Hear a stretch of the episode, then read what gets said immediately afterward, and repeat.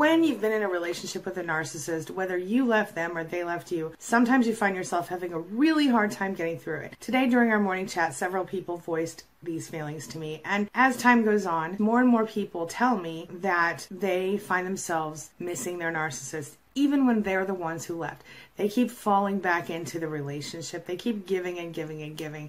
One more chance, one more chance. When does it end? And why is it so hard to get over a narcissist? That's what we're talking about today at queenbeeing.com. Let's get started. My name is Angie Atkinson, and on this channel, I offer free daily video coaching to help you discover, understand, and overcome narcissistic abuse in toxic relationships. I like to call it toxic relationship rehab. Does that sound good to you? If so, hit that subscribe button and we'll get going. With maybe a few exceptions, most people who have been in a relationship with a narcissist find it really difficult to just totally let go of that person.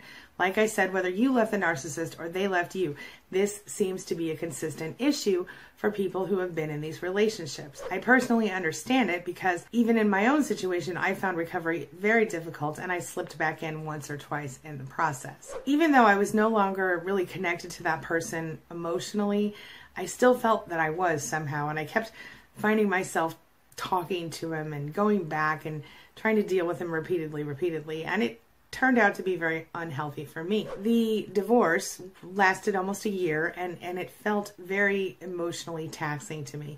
So much so that when I finally found out the divorce was legally done, I stood up in my desk at the job I was working at at the time and screamed out, I'm divorced! And everybody stood up and applauded. That was a fun moment, but all of the moments leading up to that point were very difficult and painful. So how did I get there and how can you get there? How can you get past your narcissist? How can you wake up one day and go, oh, I didn't think about that person all day yesterday. One thing to consider when we're talking about recovering from a relationship with a narcissist is how the relationship ended. So, whether you initiated the breakup or they did, and all of the things that come with that. If you initiated the breakup, you might be struggling with guilt and wondering did you make the right choice you doubt yourself because the narcissist has taught you to do that over the years if you were broken up with then you're left spinning and you don't even know what to think you might not even have realized they were a narcissist until after the fact of course why the relationship ended, whether you left or they left, also matters when we're talking about how to get through it. It's one thing if you kind of went one way and your partner went the other, or if you suddenly realized, oh my gosh, this person is abusing me, I gotta go. But it's a whole other ball of wax if we're talking about you found out you got cheated on or something terrible happened that gave you the catalyst that you needed to kind of step out of that relationship. Well, then the other thing is if the if your partner turns out to have been some sort of an addict like a drug or alcohol addict or something else, this can also cause the marriage to end or a relationship to end and that leads to other issues. Now, if we're talking about a family member or a friend who you've had to go no contact with, other issues might be involved. Whether you went no contact or they did, Either way, you're still probably struggling with similar feelings. One reason that recovering from a narcissist is so difficult is because the narcissist by nature does the push and pull thing. Do you know what I'm talking about? That's when the narcissist will desperately want you one second and then the next second push you away. And it seems like the moment that they have you, you know, if they say, Oh my God, I can't live without you, I don't know what I'm going to do, and you give in and you go, Okay, okay, let's stay together within minutes sometimes they're back on the same old abusive track. So they want you, they get you, they push you away. It's an ongoing cycle. We've talked about this before how being with a narcissist, you go through the love bombing phase, then you go through the devalue phase and the discard phase, and then it circles right back around to love bombing or hoovering, depending on whether or not they actually discarded you or they just mentally and emotionally discarded you and stayed in the relationship because of their typical cycle, they tend to want to kind of re insinuate themselves back into your life. They want to send you a crazy text message, or they want to drive by your house, or they want to call you for something that is completely unrelated to anything. Did you get the dog shots this month, or whatever? And they kind of keep themselves in your life. Part of that reason for that is they want to have you as backup supply just in case whatever they're on right now doesn't work out. Part of it is to have control and lots of other things. One of the questions that was asked to me today in the group session was Do narcissists get jealous? Well, do they? Sure, they do. And we talked about that in a whole video. But do they get jealous when they've moved on and then they find out you're dating someone else? Yeah, a lot of times they do. Why do they do that? Because they see you as a possession. It's not because they're like, oh, I messed up, I lost the best thing that ever happened to me. It's because they're like, oh, that kid took my toy. It's the same concept as a kid stealing a toy. As in, the narcissist sees you as an extension of him or herself and nothing more. They see you as an object to entertain them and to make them happy, something that they possess, not a person, not an individual. And just like a child behaves when someone takes something they want, a narcissist behaves much like that when someone takes their former supply. All of this leads to continued repeated traumatization in your in your post relationship situation. So even if you've left the narcissist, even if they've left you, they somehow manage to keep themselves planted in your head very firmly. And the reason that they do that is again because they want to keep you on the line in case they need some backup supply, and also because that's just who they are. They refuse to leave without a fight or they refuse to let you have peace after they leave you. Either way, you are up for traumatization, traumatization, traumatization. It leaves you no room for healing. In addition to the chemical issues that we've talked about in previous videos, as far as being physically addicted to a narcissist, the other side of this coin is that narcissists by nature are the opposite of everything we understand about people. Humanity by nature has a certain amount of empathy. Even if a person doesn't consider him or herself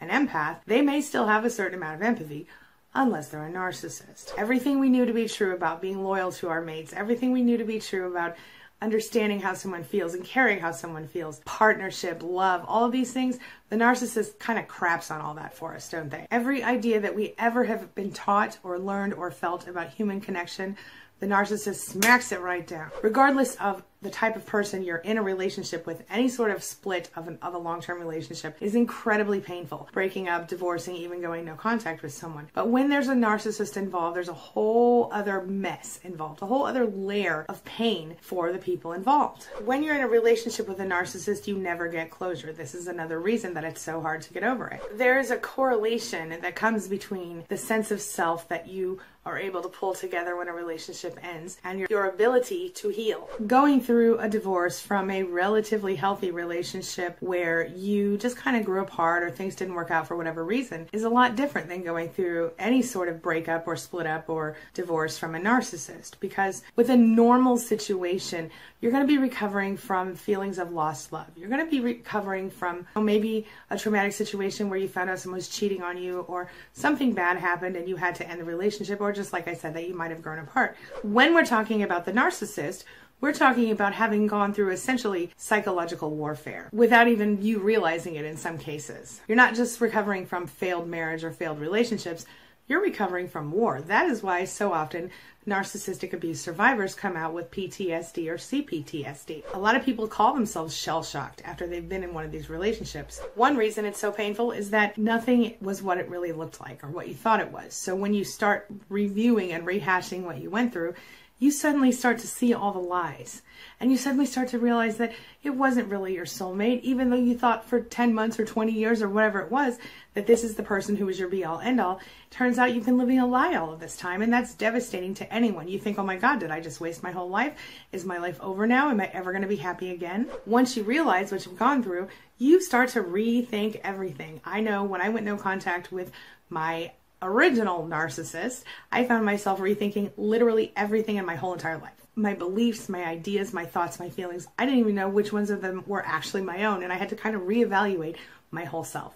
Of course, that's devastating. And that kind of brings me to my next point. Hindsight is always 2020, right? So when we look back at the relationship, when we hear, we watch a video and we hear, okay, these are the signs of narcissism. We look back and we go, oh my God, all those signs were there. How could I have missed it? How could I have missed it? I think I'm relatively intelligent. How could I have missed it? Well, you missed it because you shouldn't have had to look for it. It's really disorienting uh, for anyone to have to sort of suddenly start peeling back the layers of the onion, as it were. All the lies that you realize have been shoved down your throat for all these years. You're questioning your judgment, like I said, about literally everything. And if you were dealing with someone who was gaslighting you, trying to make you think you were crazy or paranoid or overzealous or overjealous, suddenly realizing that you're not crazy is gratifying and, and feels really good, but also at the same time, you start to think back to all those times you were just like, okay, yeah, I'm crazy. And then you realize, oh my gosh, they really did this. They really did that. This really happened. I can't believe that happened. Did I really go through all this? And so you're devastated by it. And sometimes you're looking for closure and you know you can't get it from a narcissist. And so you're kind of wrestling with it in your own head. And then when you really start to think about it and you realize that over the years and over the months or however long you were together, you started to actually sort of help the narcissist abuse you, it's even worse. What do I mean by that? Well, think about all the times that you conformed to the narcissist's wishes and then you started to pre-conform. I guess I just made that word up. Conform as in, you know, for example, if you know that if you wear a red shirt, the narcissist is angry, you stop wearing red shirts. Well, that's simple enough, right? But when you accidentally sort of collude with the narcissist and sort of help them to abuse you by sort of extending your hand to them and saying, hey, and I mean this metaphorically, hey, take me where you want me to go, turn me into what you want me to be. And you're not doing that because you don't have a self. You're doing that because you realize the narcissist doesn't really like yourself and you want the narcissist to love you because they're your relationship. They're the person that you're spending your life with or your time with. So as you recover, you start to live those moments over and over again and you start to feel really stupid. You're like, how could I let this happen?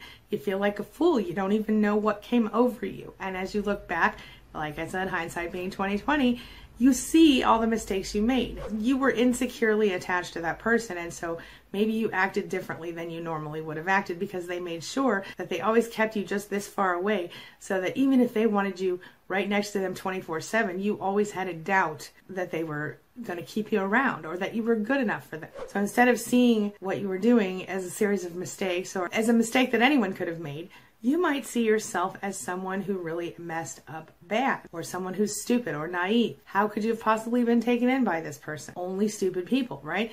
Would be taken in by someone like this, but that's not the case. There's nothing wrong with you. There's nothing necessarily missing in you, at least not anything that you can't fix. It's one thing to take responsibility for your part in the relationship, but it's a whole other thing to take the full responsibility and leave the narcissist out of it. You can only give someone so many chances, and chances are that you gave that person way more chances than they deserved anyway. Don't criticize yourself. Don't blame yourself. That's not going to help you now. It's very common for us as survivors to blame ourselves for everything that happened in the relationship. But if we tell ourselves that we're the problem, then we, we believe that all we have to do is change in order to let go of the pain. It's very handy to self deceive this way, but it doesn't work all the time. The fact is, your partner, your narcissist, the ex, the, the family member, whoever, they never had any intention of changing.